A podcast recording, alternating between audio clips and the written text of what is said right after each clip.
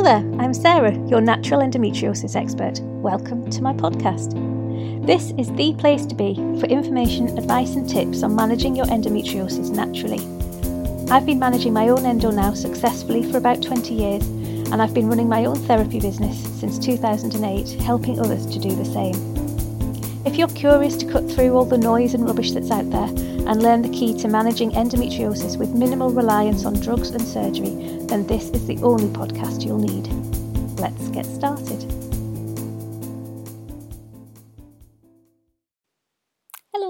This episode, we're going to be talking about the different types of endometriosis. You will have already heard me talk about the different types or grades of endometriosis, and I'm going to be mentioning it in future podcasts as well. So I thought it'd be really timely just to really hone in on what exactly the different types and the different grades of endometriosis are. In the UK, we still use the grading process, so we still use the stage one, two, three, four grading um, diagnosis process when it comes to endo. But in other parts of the world, they've moved beyond that. They've progressed to looking at the different types of endo. So we will be looking at both in terms of this podcast. It's really, really important to say from the outset that the grading or the type of endometriosis you have does not correspond directly with how the endo is impacting on your life. So you will hear me use words like superficial and mild. With superficial stroke mild endometriosis, that does not mean that how you experience endo is superficial or mild. You can have superficial or mild endometriosis, but massively debilitating symptoms. I've heard people say, Oh, I only have mild endometriosis and not understanding why, even with mild endometriosis, they can be bedridden for days. And that's because it has no correlation at all. And we, I really don't think we should be using the words like superficial and mild when it comes to endo because whilst the whilst it how it shows up may be superficial or mild it does not mean that the impact on you is superficial or mild and conversely you may have quite severe endometriosis and not experience anywhere near the severity of the symptoms that somebody at, at, at, at a, a, more mild stage experiences. So there's no direct correlation necessarily with the symptoms you feel and the type or stage of endometriosis that you have. So let's just dig straight in here with superficial endometriosis. Mm-hmm. Blood boiling. Superficial endometriosis, like I say, it may not be superficial to you superficial endometriosis can still have massively debilitating symptoms.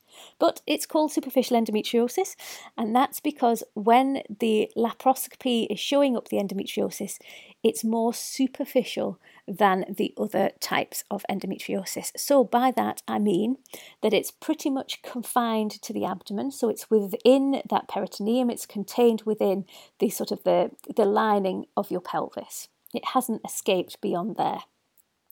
It could be covering most of the organs in there, so you could have um, superficial endo on your bowels and your bladder and all over the place, your womb, your ovaries, but the endometrial deposits that are there are quite lightly deposited onto the various organs. So they're not deeply infiltrating. They're kind of sat on the outside, if you will. So they haven't they haven't kind of attached themselves, they're not fusing themselves. They're, they're there, they're very present, they're very real, but it's only on a superficial level. So if you think about it in terms of a scab on your finger, it's like a, a paper cut. It can be incredibly painful, but actually it's only kind of in a little space. It doesn't look much, but it's really sore. So that's kind of your superficial endometriosis.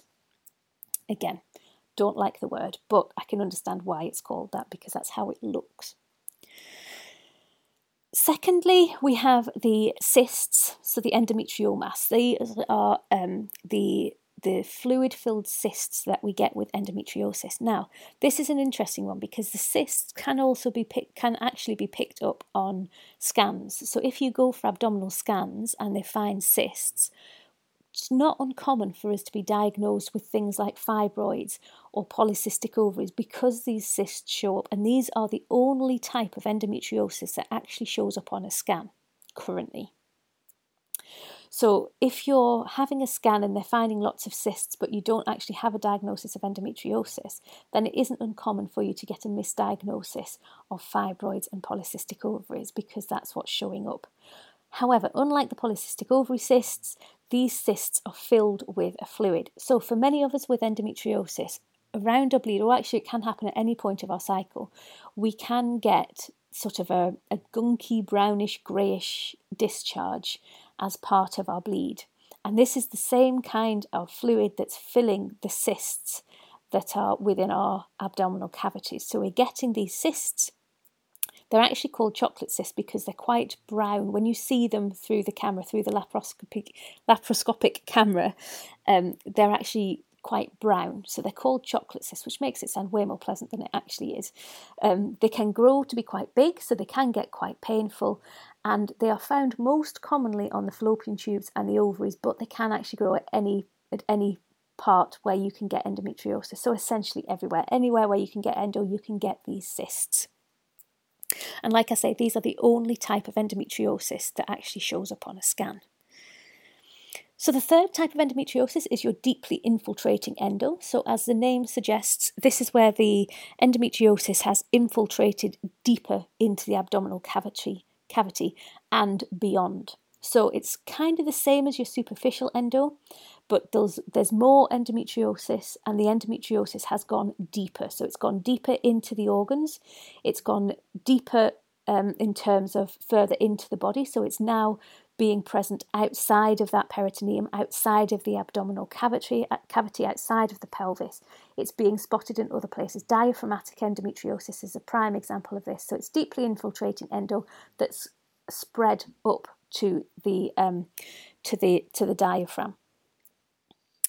Now, this can be quite, in its severest form, quite debilitating in terms of physical activity. So, what we're talking about here is when things get fused together. You get a lot of scar tissue with deeply infiltrating endometriosis, and you can get, when people talk about their bowels being fused to their ovaries, this is exactly the sort of endometriosis that's causing that.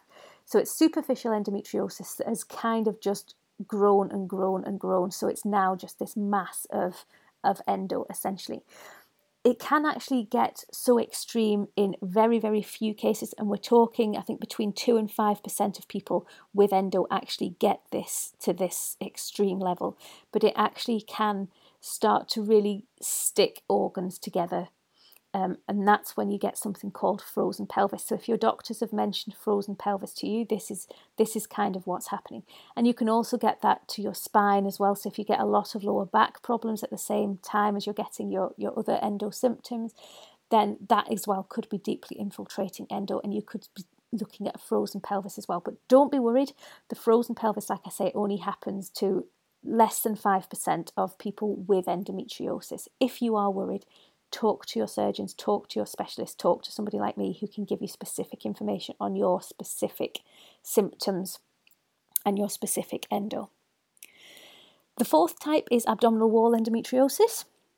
So, as the name suggests, this is where the endo specifically attaches to the endometrial to the endometriosis to the abdominal wall. So, this is especially common if you have a lot of laparoscopic uh, not been able to say that today, have I? This is especially common if you have a lot of laparoscopies. So if you have a lot of of um, of scar tissue, of surgical procedures that are causing scar tissue, then the endometriosis attaches itself to that scar tissue. And when I'm talking about the surgery that you can have for endo, this is why I say just be mindful that endometriosis loves scar tissue because this abdominal wall endometriosis is a type of endo that just leeches, latches on to to um, the remains of surgery. So, for example, we see it a lot in caesarean scars. So, people who have C sections, um, quite often, if they have endo, quite often the endo will attach itself to the C section scar, and that's that's the abdominal wall endometriosis.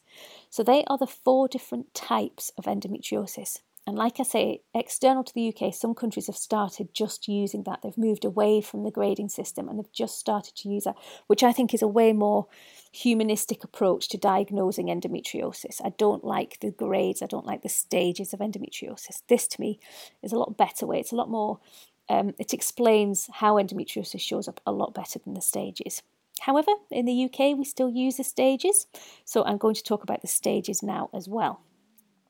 So, The stages are split into four, so you have stage one, stage two, stage three, and as this progression would suggest, stage four endometriosis. Now, I use the word progression there. In actual fact, endometriosis is not a progressive illness.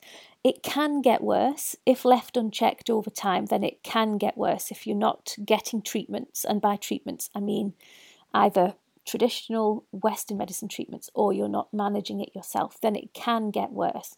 But it's not a stage, and this is why a lot of countries have moved away from this stage process of diagnosis. It isn't a start at stage one, progress to stage two, progress to stage three, progress to stage four illness. It doesn't work like that. Like I say, it can do for some people, and don't think that that gives you. Um, the green light to just leave your endo because, like I say, it can get worse if left unchecked. And in most cases, I think it probably does get worse if left, left completely unchecked. Um, but when I say that as well, that can be over a period of years. So you can have stage two endometriosis forever. You can have stage two endometriosis for years and then it will progress to stage three or you can go through that quite quickly. It all depends on what's triggering your endometriosis. If if what's around you is triggering you all the time, then the chances are your endometriosis will get worse. What are the stages? So, stage one, this is the blood boiling time. Stage one is minimal endometriosis. So, again, essentially, it's kind of saying the same as the superficial endometriosis. You don't have a lot of it. And that is not to say that you don't get the debilitating symptoms, because, like I say, I've worked with women who have stage one endometriosis who are debilitated in their symptoms. So that's not to say that minimum endometriosis equals minimum symptoms, minimum impact. Doesn't work like that. It just means that the endometriosis you have is not particularly widespread. So, stage two is mild. So, we go from minimal to mild. So, again, it's kind of the same thing, it's just a little bit more. You have a little bit more endometriosis in maybe a few more places and maybe goes slightly deeper than your minimal endometriosis.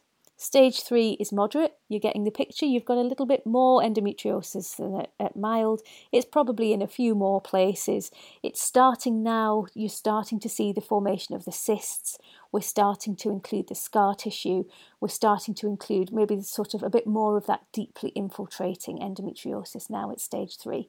And stage four is severe endometriosis. So that's when we're really starting to see things um, being um, now I was going to say being impacted, but you can have the impact at stage one. So it's almost like the, the physical appearance, I should say, of the endometriosis suggests that it's impacting more. So it's it's being more invasive. Your stage four is more invasive than your stage one, two, and three. But like I say, that does not mean that the symptoms are any worse necessarily. So they are your four stages of endometriosis. So it's really, really important, like I say, to understand how your endometriosis shows up for you, how it manifests for you. Do you know what stage you're at? Do you know what type of endometriosis you have? What is your endometriosis made up of? Do you have the the um, well the lesions, the the adhesions? Do you have the deeply infiltrating adhesions? Do you have the cysts, the chocolate cysts? Do you have it on your abdominal cavity? Because this is what will determine how effective surgery is, and post surgery recovery and self management will all be determined by the type and the grade to some extent of the endometriosis you have. So, I hope that helps. Any questions? Please do give me a shout. Thank you for listening to today's podcast. If you liked what you heard, then please hit the subscribe button and make sure you don't miss any future episodes. You can also leave a review too to help spread the word to managing endometriosis naturally to as many people as possible. That is my mission. And if this podcast has inspired you to take the next step to managing your own endometriosis successfully, then please head over to my website, naturalendometriosisexpert.com, see different ways of working with me to bring that dream of living without endometriosis one step closer. Or, for less than the price of a posh coffee a month, you can also become a patron to this podcast and get access to a load more endometriosis resources, as well as my monthly endometriosis clinic question and answer session. See you next time.